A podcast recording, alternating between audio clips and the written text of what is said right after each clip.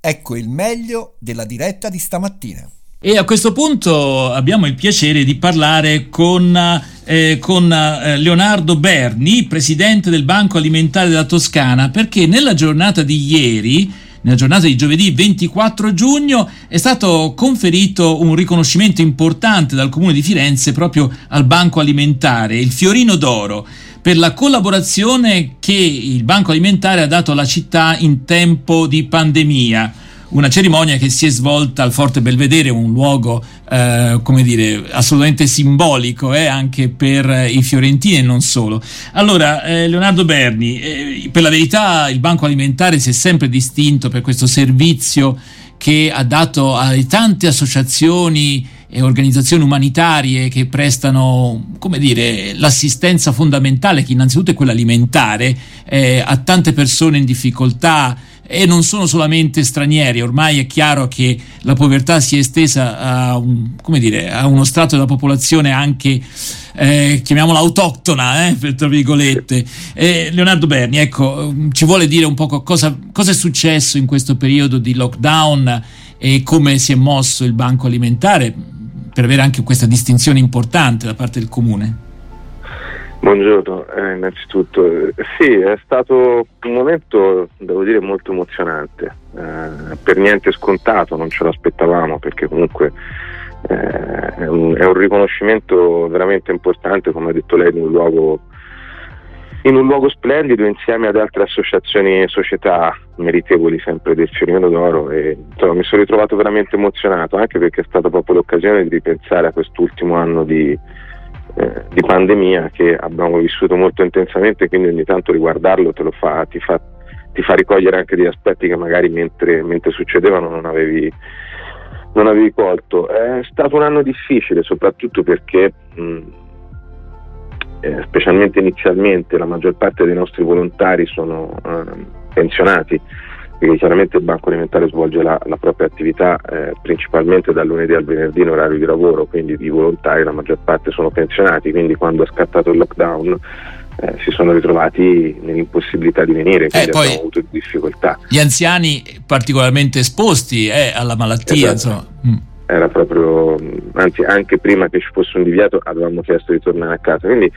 però diciamo così la pandemia è stata anche proprio l'occasione eh, per quanto drammatica eh, di eh, scoprire una bellezza che caratterizza la città di Firenze, quel di più di umanità che la caratterizza da secoli, non a caso le misericordi sono,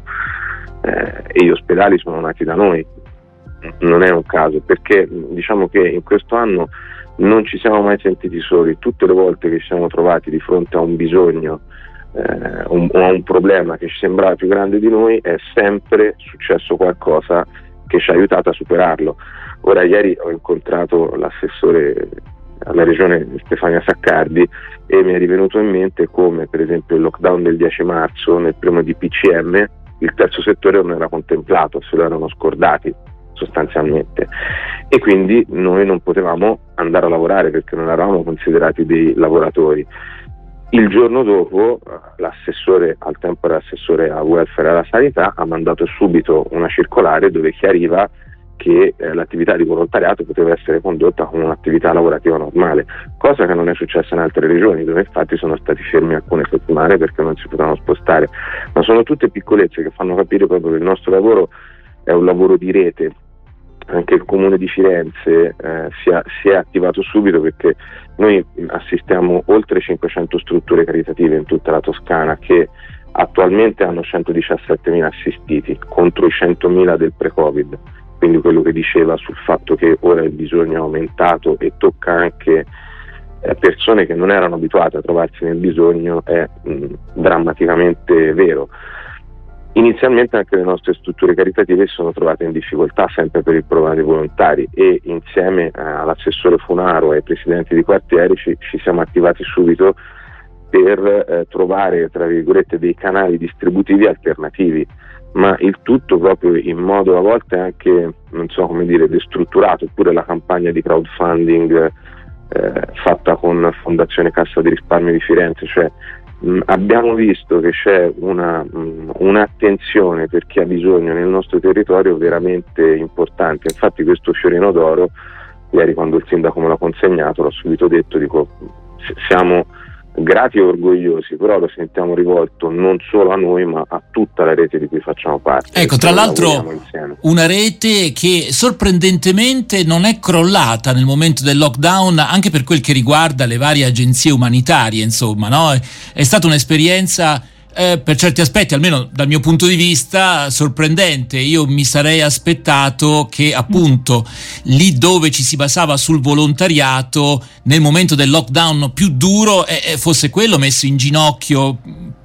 e invece non è andata così. Claudio, volevi aggiungere qualcosa? Sì, no, tra l'altro, se non ricordo male, ma il Presidente semmai mi corregge, penso che Firenze per numero di abitanti sia ancora la città con maggior numero di organizzazioni, di, di volontari. Ecco, proprio. però io credo che al di là di Firenze, visto che stiamo trasmettendo una dimensione nazionale, eh, questa peculiarità del terzo settore eh, è veramente diciamo, presente un po' in tutto il, il territorio. Italiano, sì, sì, assolutamente. In Toscana mh, sicuramente abbiamo un, una storia di secoli da questo punto di vista, basta pensare appunto, come dicevo prima, alle misericordie, sono nate ora, mh, rischio di sbagliare a dire il secolo, però insomma diversi secoli fa, però sì, tutto il territorio italiano è caratterizzato da una forte presenza del terzo settore. E questo infatti ci contraddistingue in Europa, sì sì del, del volontariato,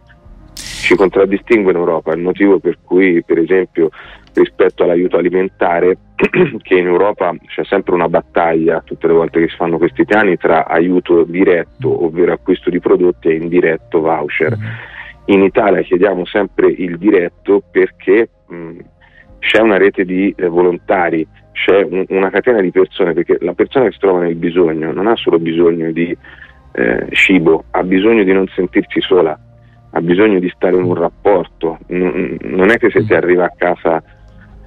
come dire un voucher ti risolve tutti i problemi della vita. Dottor Berni,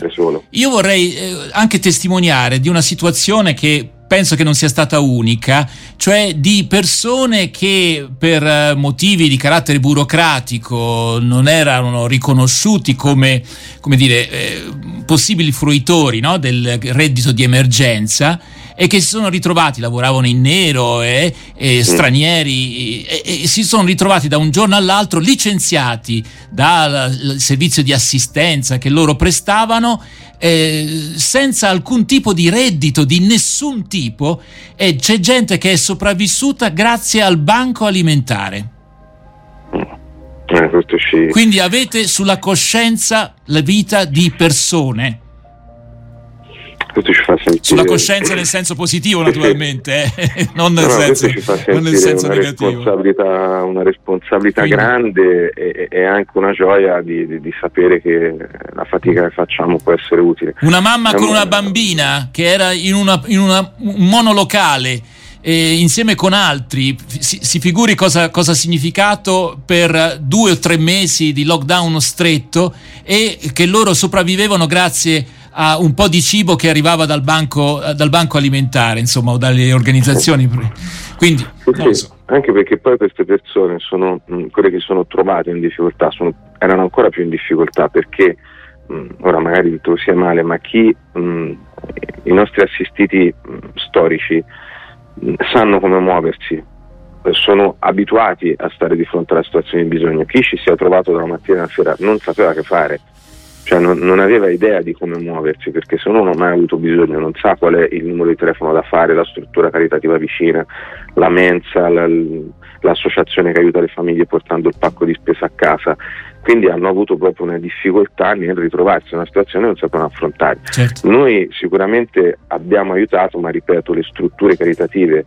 eh, che fanno parte della nostra rete sono quelle che poi mm. sono in trincee, che ripeto condividono con noi il, eh, questo riconoscimento. Dottor Berni, abbiamo pochissimo tempo a disposizione. Claudio Coppini. Ma forse una domanda che mi interessa molto: i giovani, come hanno risposto i giovani e come oh. i giovani, appunto, da un punto di vista di volontari, ci sono, arrivano? In un minuto. No, questo, in un minuto, questo è quello che ci ha salvato nella prima fase del lockdown, quando sono andati via i nostri volontari storici, universitari, giovani lavoratori, persone che si erano ritrovate in cassa integrazione,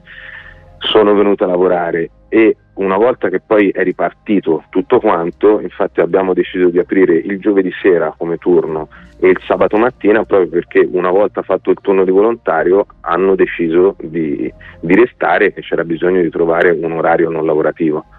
per cui c'è una risposta notevole anche da parte dei giovani. Bene, allora noi ringraziamo davvero Leonardo Berni, presidente del Banco Alimentare della Toscana, abbiamo commentato con lui la consegna il 24 giugno da parte del Comune di Firenze del Fiorino d'Oro appunto al Banco Alimentare per la collaborazione data alla città in tempo di pandemia. Grazie dottor Berni e a risentirci grazie magari una prossima occasione. A presto, grazie.